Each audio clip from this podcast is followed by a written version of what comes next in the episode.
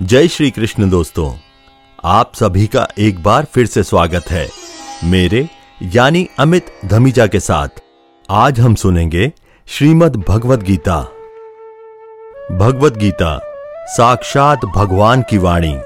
यह अर्जुन तथा भगवान श्री कृष्ण के बीच में हुआ दैवी संवाद है।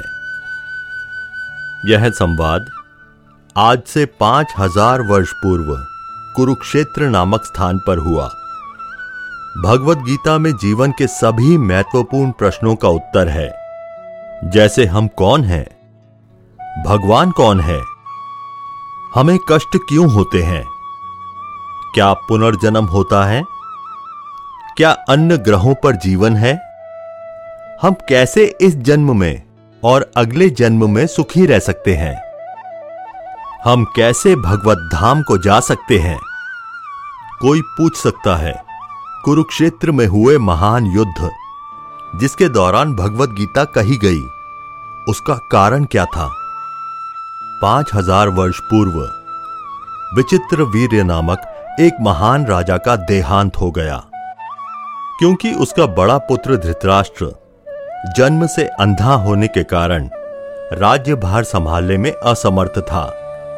इसीलिए उसके छोटे पुत्र पांडु ने राज सिंहासन संभाला। पांडु की मृत्यु के बाद उसके पाँच पुत्र, जो पांडवों के नाम से विख्यात थे, नियमानुसार राज्य के उत्तराधिकारी बने।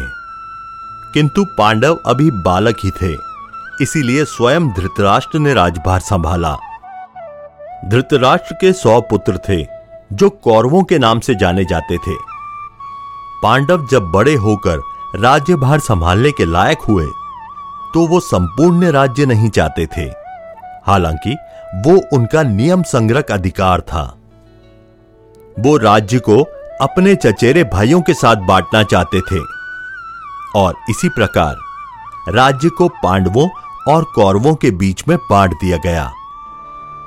लेकिन कौरवों में ज्येष्ठ दुर्योधन अपने भाग से संतुष्ट ना था। वो संपूर्ण राज्य को स्वयं ही भोगना चाहता था। उसने पांडवों को मारने के लिए कई षड्यंत्र रचे, मगर वो असफल रहा। फिर उसने नियम के विरुद्ध संपूर्ण राज्य को हड़प लिया और पांडवों को राज्य से निष्कासित कर दिया। फिर पांडवों ने पाँच गाँव की मांग की तो दुर्योधन ने उत्तर दिया, पाँच गाँव तो क्या? दूँगा ना भूमि एक सुई की नोक बराबर भी। भगवान श्री कृष्ण ने भूमि के इस झगड़े को शांतिपूर्वक और अहिंसात्मक तरीके से सुलझाने का प्रस्ताव रखा। किंतु दुर्योधन ने शांति के प्रस्ताव को अस्वीकार कर दिया और पांडवों के प्रति युद्ध की घोषणा कर दी। और इसी प्रकार महाभारत का महान युद्ध अवश्यम भावी हो गया। युद्ध की तैयारी में अर्जुन और दुर्योधन दोनों भगवान श्री कृष्ण के पास सहायता मांगने गए। भगवान श्री कृष्ण अपने पास मदद मांगने आए किसी भी व्यक्ति को नहीं ठुकराते थे, चाहे वो सज्जन हो या दुर्जन।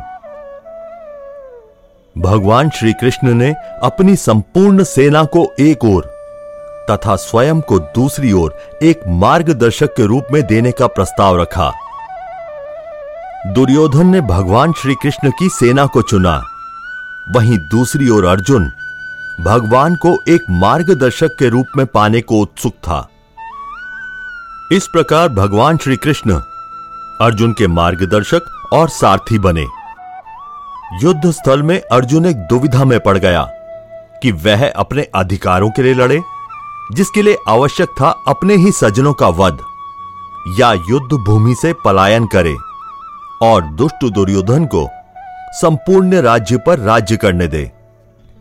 अर्जुन अपने को इस दुविधा से बाहर निकालने में असमर्थ पाकर भगवान श्री कृष्ण की शरण लेता है।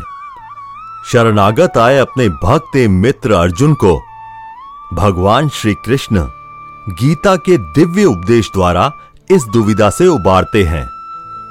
और श्रीमद् भगवत गीता के माध्यम से अर्जुन के समान उनकी शरण में आए सभी भक्तों का मार्गदर्शन करते हैं। गीता महात्म्य के अनुसार भगवत गीता एक महान साहित्य है, जिसे ध्यान पूर्वक पढ़ना चाहिए।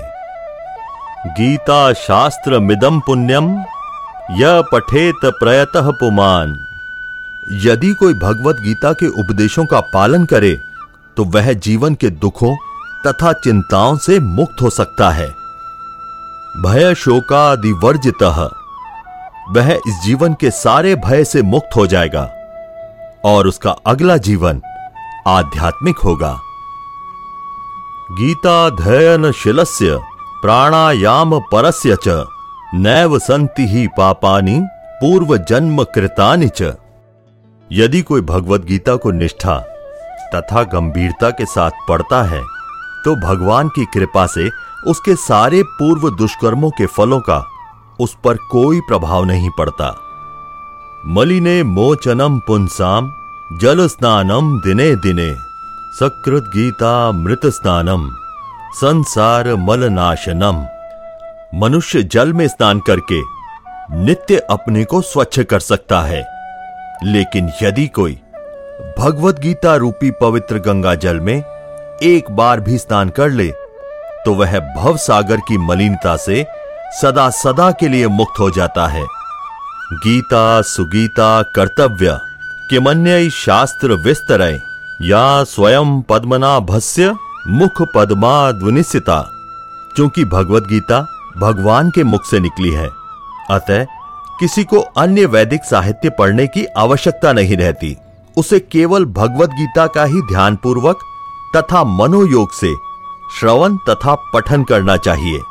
वर्तमान युग में लोग सांसारिक कार्यों में इतने व्यस्त हैं कि उनके लिए समस्त वैदिक साहित्य का अध्ययन कर पाना संभव नहीं रह गया। परंतु इसकी आवश्यकता भी नहीं है। केवल एक पुस्तक, भगवत गीता ही पर्याप्त है, क्योंकि यह समस्त वैदिक ग्रंथों का सार है। और इसका प्रवचन स्वयं भगवान ने किया है।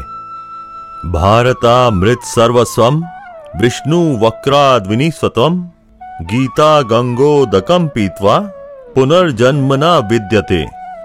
जो गंगा जल पीता है, उसे मुक्ति मिलती है। अतः उसके लिए क्या कहा जाए? जो भगवत गीता का अमृत पान करता हो। भगवत गीता महाभारत का अमृत है। और इसे भगवान कृष्ण ने स्वयं सुनाया है। भगवत गीता भगवान के मुख से निकली है और गंगा भगवान के चरण कमलों से निकली है। निसंदेह, भगवान के मुख तथा चरणों में कोई अंतर नहीं है। लेकिन निष्पक्ष अध्ययन से हम पाएँगे कि भगवत गीता गंगा जल की अपेक्षा अधिक महत्वपूर्ण है। सर्वोपनिषदो गावो, दुग्धा गोपाल नंदन। पार्थो वत्सह सुधीर भोक्ता दुग्धम गीता मृतम महत। यह गीतोपनिषद भगवत गीता, जो समस्त उपनिषदों का सार है, गाय के तुल्य है, और ग्वाल बाल रूप में विख्यात भगवान कृष्ण इस गाय को दूह रहे हैं। अर्जुन बछड़े के समान है, और सारे विद्वान तथा शुद्ध भक्त भगवत गीता के अमृत में दूध का पान करने वाले। एकम शास्त्रम देवकी पुत्र गीतम। एको देवो देवकी पुत्र एव। एको मंत्रस्य तस्य नामानि यानी कर्मापयेकम तस्य देवस्य सेवा। आज के युग में लोग एक शास्त्र, एक ईश्वर, एक धर्म तथा एक वृत्ति के लिए अत्यंत उत्सुक हैं। अतः एकम शास्त्रम देवकी पुत्र गीतम। केवल एक शास्त्र भगवत गीता हो। जो सारे विश्व के लिए हो। एको देवो देवकी पुत्र एव। सारे विश्व के लिए एक ईश्वर हो, श्री कृष्ण। एको मंत्रस्य तस्य नामानि यानी, और एक मंत्र, एक प्रार्थना हो, उनके नाम का कीर्तन। हरे कृष्ण हरे कृष्ण कृष्ण कृष्ण, हरे हरे। हरे राम हरे राम राम राम, हरे हरे। कर्मापयेकम तस्य देवस्य सेवा। और केवल एक ही कार्य हो, भगवान की सेवा। अध्याय एक, कुरुक्षेत्र के युद्ध स्थल में सैन्य निरीक्षण। धृतराष्ट्र ने कहा, हे संजय, धर्मभूमि कुरुक्षेत्र में युद्ध की इच्छा से एकत्र हुए मेरे तथा पांडु के पुत्रों ने क्या किया?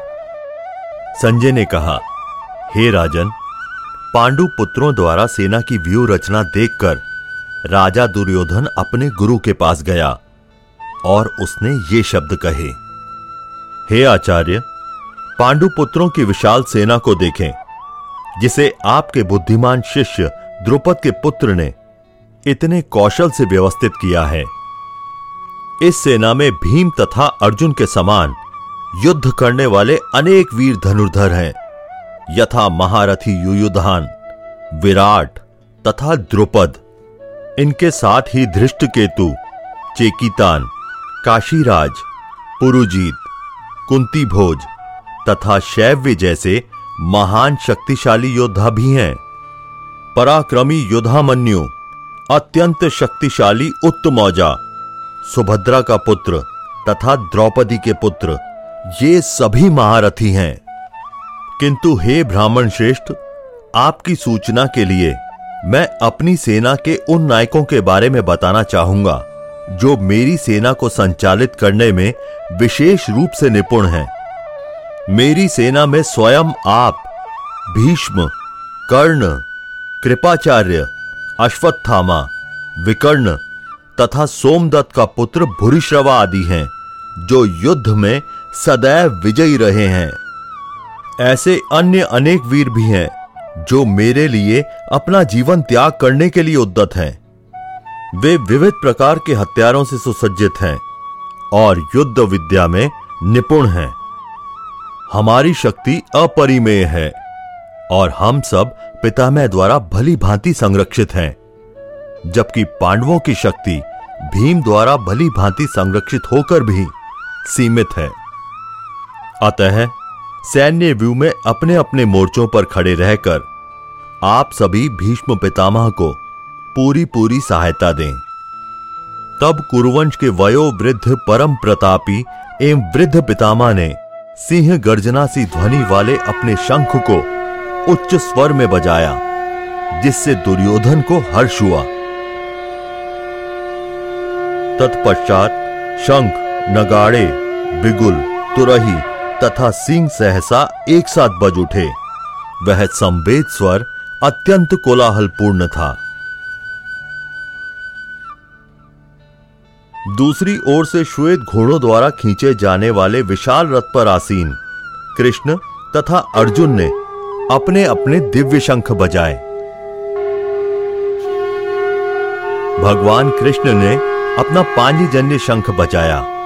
अर्जुन ने देवदत्त शंख तथा अति भोजी और अति मानवीय कार्य करने वाले भीम ने पौंड्र नामक भयंकर शंख बजाया।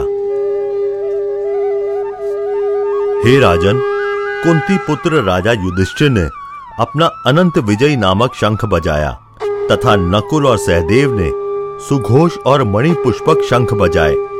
महान धनुर्धर काशीराज, परम योद्धा शिखंडी दृष्टिदुम विराट, अजय सात्यकी द्रुपद, द्रौपदी के पुत्र तथा सुभद्रा के महाबाहु पुत्र आदि सबों ने अपने अपने शंख बजाए।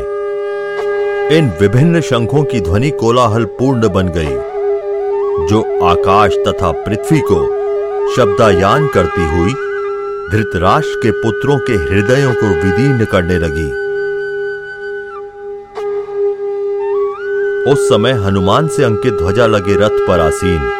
पांडु पुत्र अर्जुन अपना धनुष उठाकर तीर चलाने के लिए उद्दत हुआ। हे राजन, धृतराष्ट्र के पुत्रों को व्यू में खड़ा देखकर अर्जुन ने श्री कृष्ण से ये वचन कहे। अर्जुन ने कहा, हे अच्युत, कृपा करके मेरा रथ दोनों सेनाओं के बीच ले चलें, जिससे मैं यहाँ उपस्थित युद्ध की अभिलाषा रखने वालों को और शस्त्रों की इस महान परीक्षा में जिनसे मुझे संघर्ष करना है, उन्हें देख सकूँ। मुझे उन लोगों को देखने दीजिए, जो यहाँ पर धृतराज के दुर्बुद्धि पुत्र, दुर्योधन को प्रसन्न करने की इच्छा से लड़ने के लिए आए हैं। संजय ने कहा, हे भरतवंशी, अर्जुन द्वारा इस प्रकार संबोधित किए जाने पर, भगवान कृष्ण ने दोनों दलों के बीच में उस उत्तम रथ को ले जाकर खड़ा कर दिया। भीष्म द्रोण तथा विश्व भर के अन्य समस्त राजाओं के सामने भगवान ने कहा, हे पार्थ, यहाँ पर एकत्र सारे कुरुओं को देखो। अर्जुन ने वहाँ पर दोनों पक्ष की सेनाओं के मध्य में अपने चाचा ताऊओं, पितामहों, गुरुओं, मामाओं, भाइयों, पुत्रों, पौत्रों, मित्रों, ससुरों और शुभचिंतकों को भी देखा। जब कुंती पुत्र अर्जुन ने अपने मित्रों तथा संबंधियों को इन विभिन्न श्रेणियों में देखा तो वह करुणा से अभिभूत हो गया और इस प्रकार बोला। अर्जुन ने कहा, हे कृष्ण, इस प्रकार युद्ध की इच्छा रखने वाले अपने मित्रों तथा संबंधियों को अपने समक्ष उपस्थित देखकर मेरे शरीर के अंग काँप रहे हैं और मेरा मुँह सूखा जा रहा है। मेरा सारा शरीर काँप रहा है। मेरे रोंगटे खड़े हो रहे हैं। मेरा गांडीव धनुष मेरे हाथ से सरक रहा है और मेरी त्वचा जल रही है। मैं अब यहाँ और अधिक खड़ा रहने में असमर्थ हूँ। मैं अपने आप को भूल रहा हूँ और मेरा सिर चकरा रहा है। हे कृष्ण, मुझे तो केवल अमंगल के कारण दिख रहे हैं। हे कृष्ण, इस युद्ध में अपने ही स्वजनों का वध करने से ना तो मुझे कोई अच्छाई दिखती है और ना मैं उससे किसी प्रकार की विजय, राज्य या सुख की इच्छा रखता हूँ। हे गोविंद, हमें राज्य, सुख अथवा इस जीवन से क्या लाभ? क्योंकि जिन सारे लोगों के लिए हम उन्हें चाहते हैं, वे ही इस युद्ध भूमि में खड़े हैं। हे मधुसूदन, जब गुरुजन, पितृगण, पुत्रगण, पितामह, मामा, ससुर, पौत्रगण, साले तथा अन्य सारे संबंधी अपना अपना धन एवं प्राण देने को तत्पर हैं और मेरे समक्ष खड़े हैं तो फिर मैं इन सबको क्यों मारना चाहूँगा? भले ही वे मुझे क्यों ना मार डालें। हे जीवों के पालक, मैं इन सबों से लड़ने को तैयार नहीं। भले ही बदले में मुझे तीनों लोग क्यों ना मिलते हों, इस पृथ्वी की तो बात ही छोड़ दें। भला धृतराष्ट्र के पुत्रों को मारकर हमें कौन सी प्रसन्नता मिलेगी? यदि हम ऐसे आतताइयों का वध करते हैं तो हम पर पाप चढ़ेगा। अतः यह उचित नहीं होगा कि हम धृतराष्ट्र के पुत्रों तथा उनके मित्रों का वध करें। हे लक्ष्मीपति कृष्ण इससे हमें क्या लाभ होगा? और अपने ही कुटुंबियों को मारकर हम किस प्रकार सुखी रह सकते हैं? हे जनार्दन, यद्यपि लोभ से अभिभूत चित्त वाले ये लोग अपने परिवार को मारने या अपने मित्रों से द्रोह करने में कोई दोष नहीं देखते, किंतु हम लोग जो परिवार के विनिष्ट करने में अपराध देख सकते हैं, ऐसे पाप कर्मों में क्यों प्रवृत्त हों? कुल का नाश होने पर सनातन कुल परंपरा नष्ट हो जाती है और इस तरह शेष कुल भी अधर्म में प्रवृत्त हो जाता है। हे कृष्ण, जब कुल में अधर्म प्रमुख हो जाता है तो कुल की स्त्रियाँ दूषित हो जाती हैं और स्त्रित्व के पतन से ही हे वृष्णिवंशी आवांछित संतानें उत्पन्न होती हैं।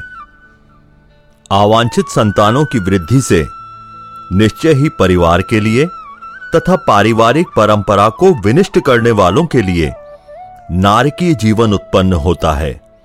ऐसे पतित कुलों के पुरखे गिर जाते हैं तथा पिंड दान देने की क्रियाएँ समाप्त हो जाती हैं।